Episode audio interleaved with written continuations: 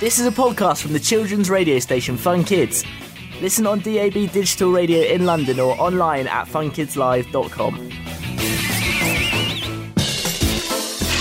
Professor Hallux's Happy Health Help Desk with support from the Wellcome Trust. Aha! I've got a call. Ahem. Hallux's Happy Health Help Desk. Hello, Professor Hallux. Why do we cry when we're sad?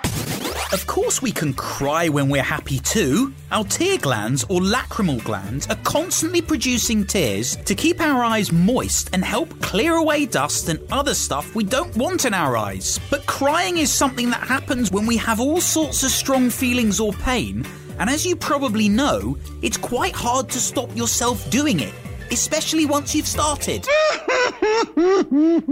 Ah, come on! Cheer up! Why we do it is rather complicated, and scientists still disagree on the reasons. Some people think that because it's hard to see when you're crying, it is a biological way of showing that your defences are down.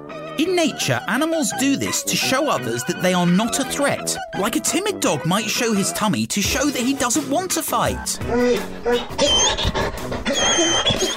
It could also be a signal to others that you need help. Another theory is that because emotional tears contain certain hormones, it could be a way that the human body releases stress. And that might be why lots of people say that they feel better after a good cry.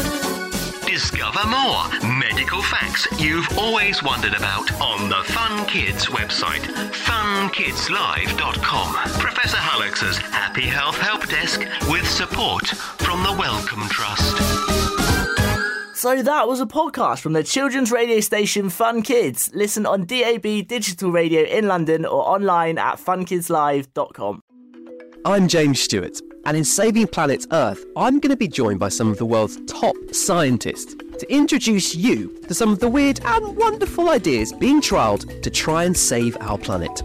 Led, of course, by your questions.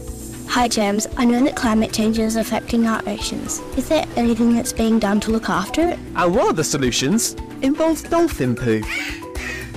This is Saving Planet Earth, available wherever you get your podcasts.